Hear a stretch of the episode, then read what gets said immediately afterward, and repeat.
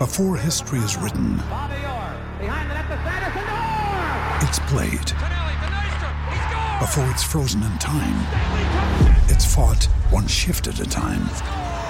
Before it's etched in silver, it's carved in ice. What happens next will last forever. The Stanley Cup Final on ABC and ESPN Plus begins Saturday.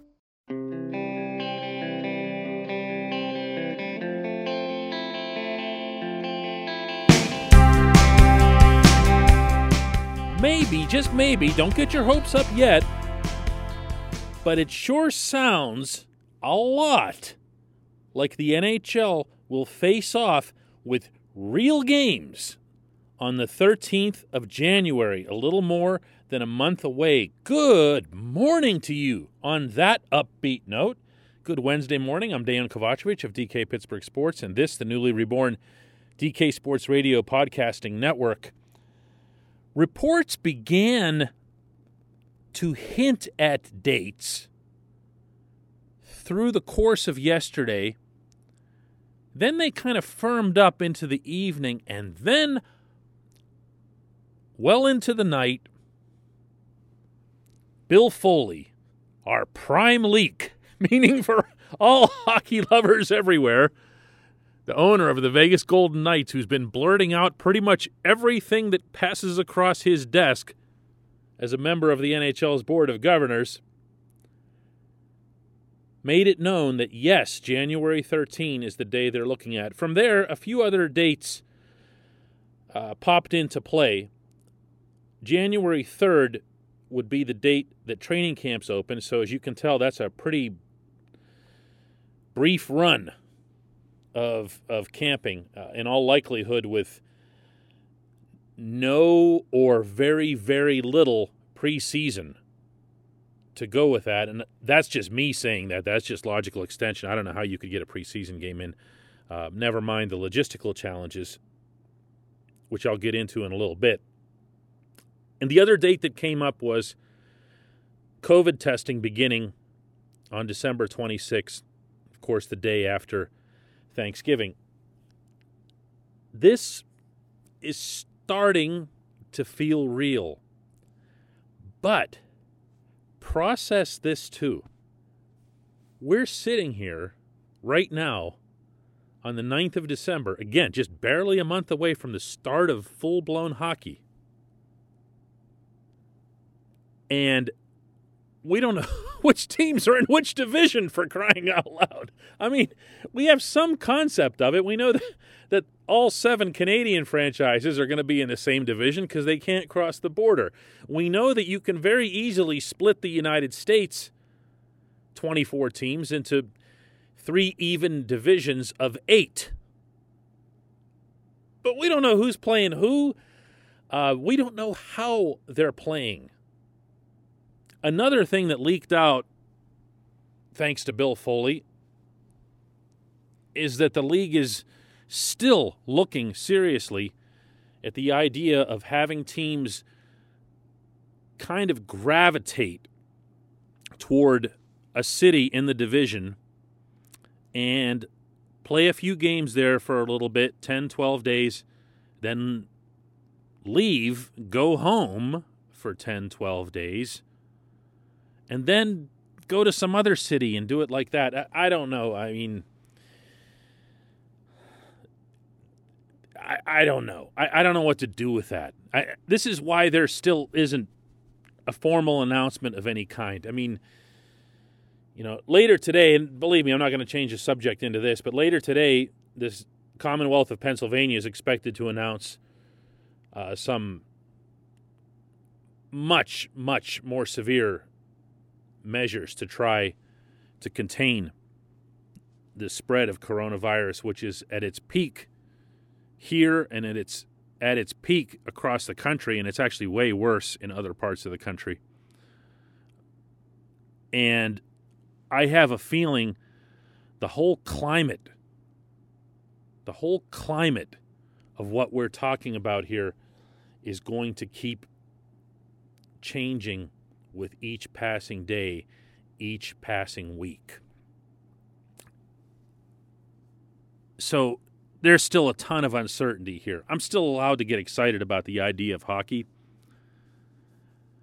I'm allowed to fantasize that there will be hockey on the 13th of January and that they will have, uh, as the plan seems to be going, a 56 game regular season schedule. And that'll allow them enough time to uh, do these things that I've been describing here as far as logistics go, but also to get the Stanley Cup playoffs in and completed before the start of the Tokyo Olympics. I've been mentioning to you guys for a while now that that's an imperative thing, although the league is trying to downplay that aspect. I don't buy it.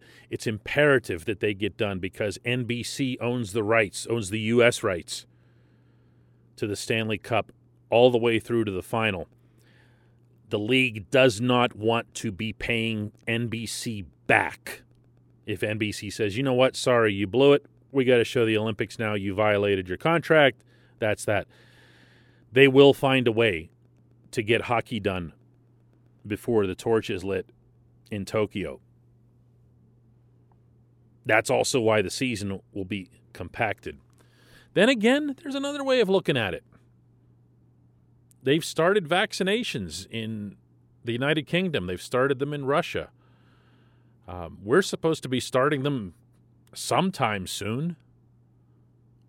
Once that happens, maybe the conversation flips in the other direction, and all of a sudden, you know, you can go from having no fans in NHL arenas, which I'm positive now is the way it's going to start out, to having, you know, if not completely normal times, then, you know, something where the teams and, and thus in turn the players can find a way to get paid.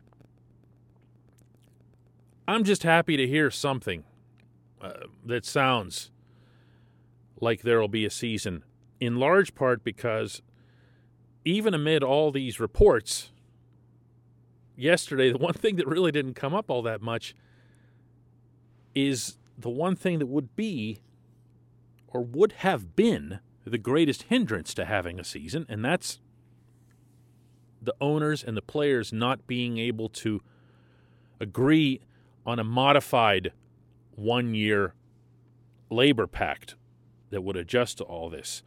Uh, by all accounts, that really doesn't seem to be that much of an issue right now. It sounds like the players have given a little bit to their credit.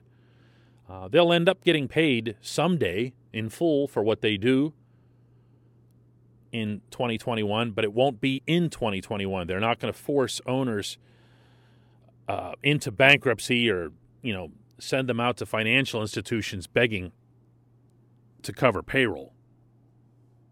And that's smart on all counts because if the owners, and some of them, uh, including from information I got myself, were really, really ready to shut this down and just say, you know what, we'll see you next fall. And in that event, players would have lost their entire salaries. So, uh, we'll see. You know, We'll see. It'd be nice to have hockey again. Can I just say that? Yeah, good. Well, when we come back, I'm going to delve a little bit deeper into one specific element that's being discussed and how it'll affect Penguins.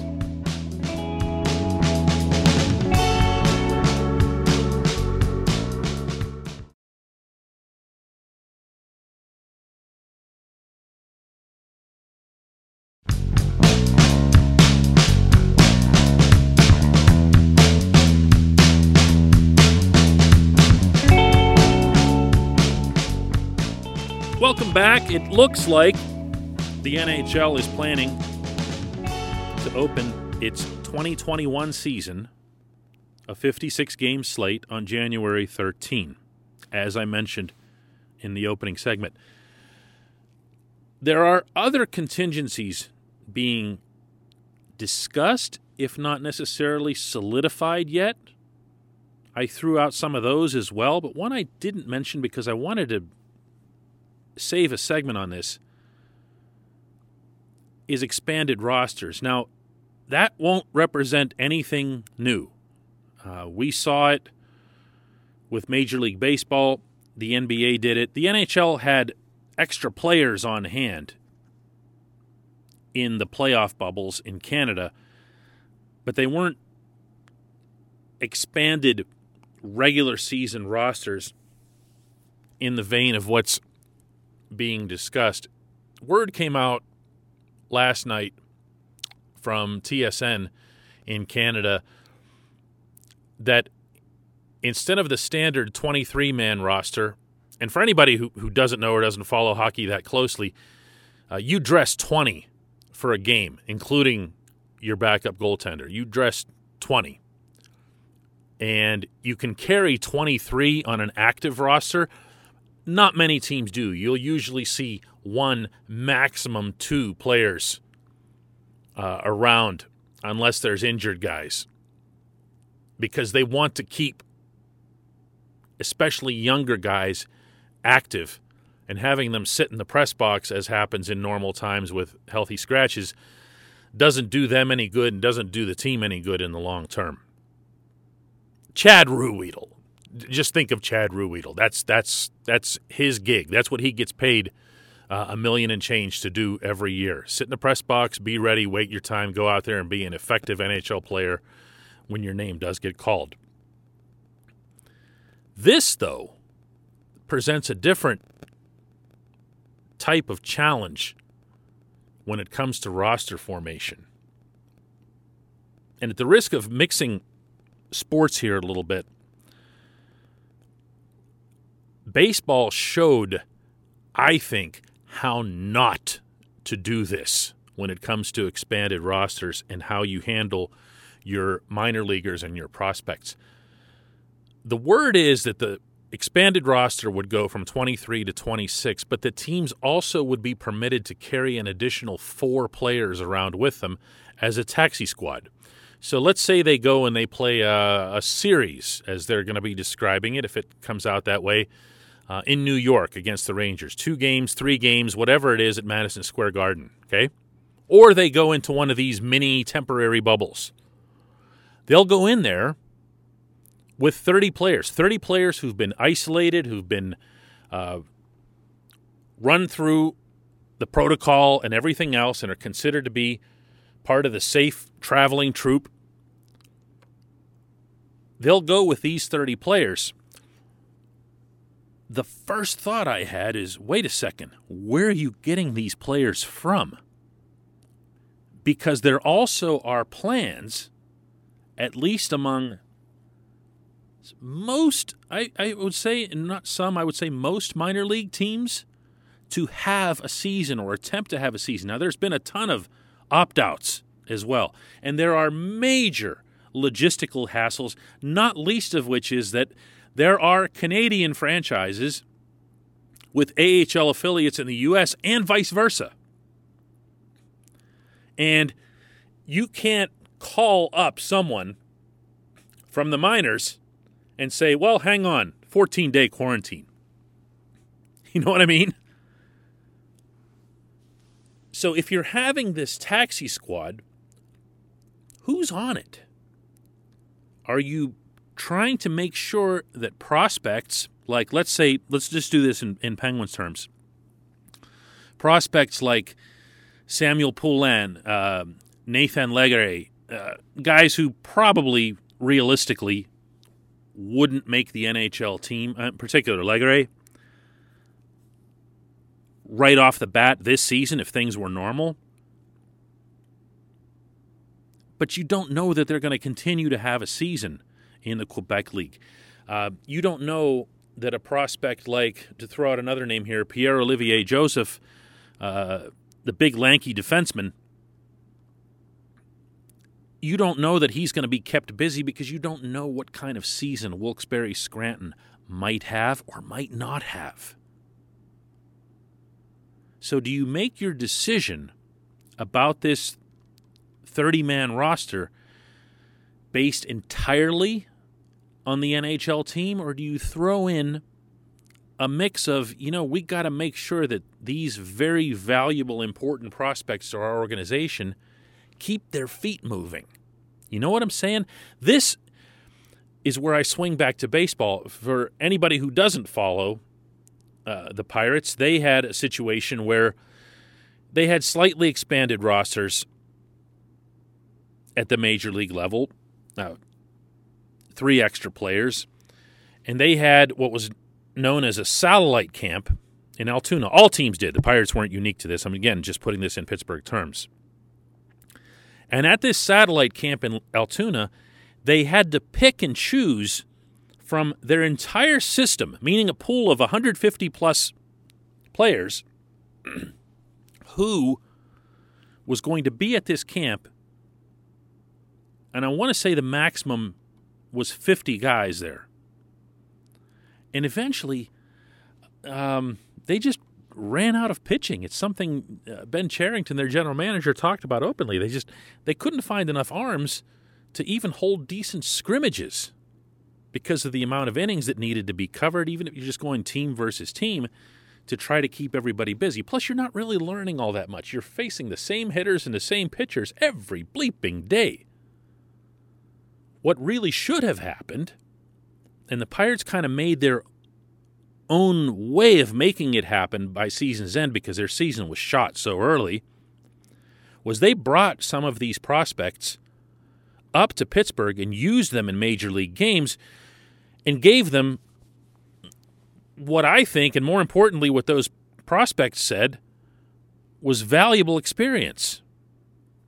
I'd love to see the NHL do something like that. Baseball didn't do it right. Football's never in that position. They have expanded practice squads, but that's that's not the same thing. That still didn't keep the Ravens from taking the field last week here with 36 guys. Hockey can do this better. Hockey can do this in a way where you might even set a category or a criteria for who can make up this remainder of the roster that you keep around so that you're ensuring that prospects stay active. You don't want them to just sit home. You don't want them to dry up.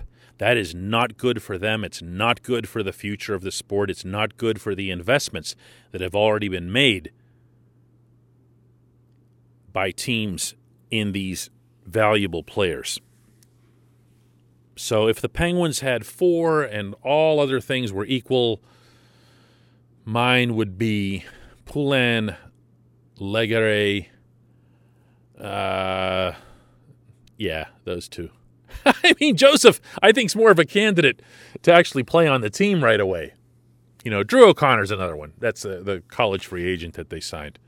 That'll be my four guys. And keep them around and use them. Don't put any kind of roster punishments in place. You know that stuff about how you have to play maximum nine games or you have to be returned somewhere. Just Put them on your taxi squad and give them a chance to play. That doesn't mean Mike Sullivan or any other NHL head coach has to use them, but he might. He might. He might just have a game where he says, you know what, all my veterans really stunk last night, and I'm going to show them something, and I'm going to give these kiddies a chance. And you roll them out the next night. Just stuff like that. And plus, it might add a, a fun element uh, to a season that's still going to have a lot of people rightly sitting on pins and needles. When we come back, just one question.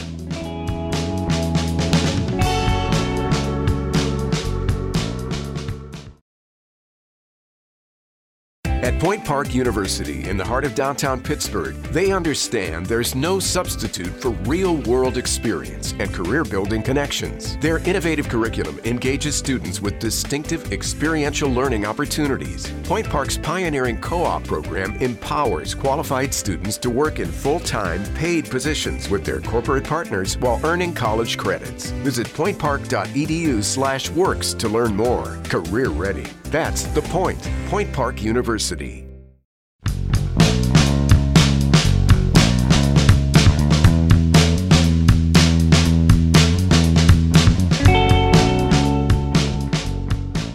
Today's question comes from GT, who says, Hi DK, thoughts on what will happen with Evgeny Malkin only 19 months until his contract is up? Will he go back to Russia?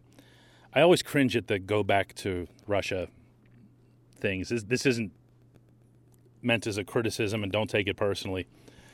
Uh, Evgeny Malkin has spent a pretty big chunk of his life here in the United States and specifically in Pittsburgh. not every athlete, or in this case, hockey player from Europe or Russia, instinctively and automatically wants to go back or goes back. Malkin, if anything, has spent an awful lot of time, in addition to Russia in the off season, but down in Florida as well. He's also very much uh, an NHL guy and has been his whole life. He's aware of the legacy that he's building. That's why he was as rightfully upset as he was about being left off that top 100 list a couple years back.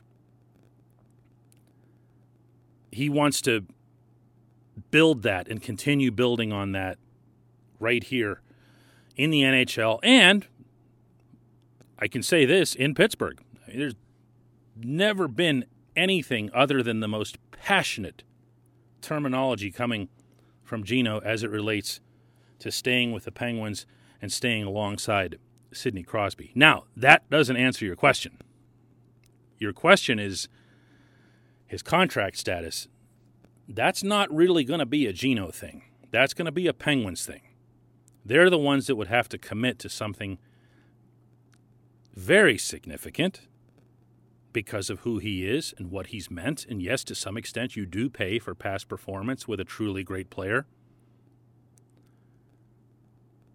But you're also going to be paying for it into the later portions of his career when you can be very, very sure that he's not going to perform as we've become accustomed. And that is a really, really difficult spot for a franchise. Mario Lemieux and Ron Burkle both have told me, separately and together, that they believe in keeping their truly great players, in their eyes, in Pittsburgh. That's why they were as broken up as they were, and that was legit over losing Marc Andre Fleury the way they did in the expansion draft, feeling like they had to hang on to Matt Murray. A decision that you can do whatever you want with in hindsight, but at the time, there weren't too many people disputing it.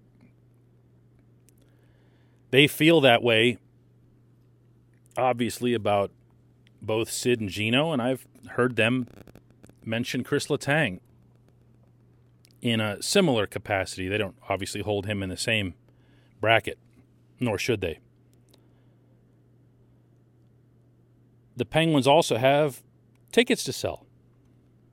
We don't have any idea how long it's going to take the hockey world or the sports world in general to bounce back from coronavirus, but I think hockey's going to have a tougher time than most because it's just been gone.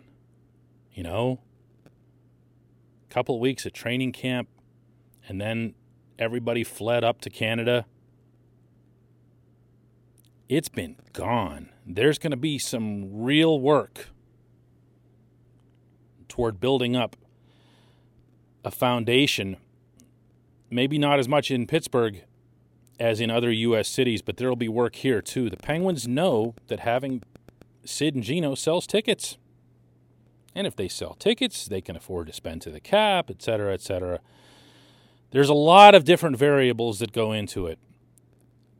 But my own feeling to answer your question as directly as I can is Gino will make that call based on the level of play that he shows. Gino has to show the Penguins not only that he'll still be able to score at a high rate, but also that his game will evolve as I think it began to this past winter, that he can become a more complete player. Uh, the phrasing I've used for this for a long time is that he can find his Sergei Fedorov face, you know, where uh, if you remember the former Detroit great, as he got older, stopped being just that guy who scores a ton and ended up becoming uh, arguably one of the league's better defensive centers. Um, I don't ever rule out anything with Gino. I'm not sure he's got a Selke in his future, but I think he can become a whole lot more complete. And again, he started to do that last season. So this is mostly going to be his call, but not verbally. He has to show it on the ice. Really good question, GT. Thanks. And thanks to everybody for listening today. Your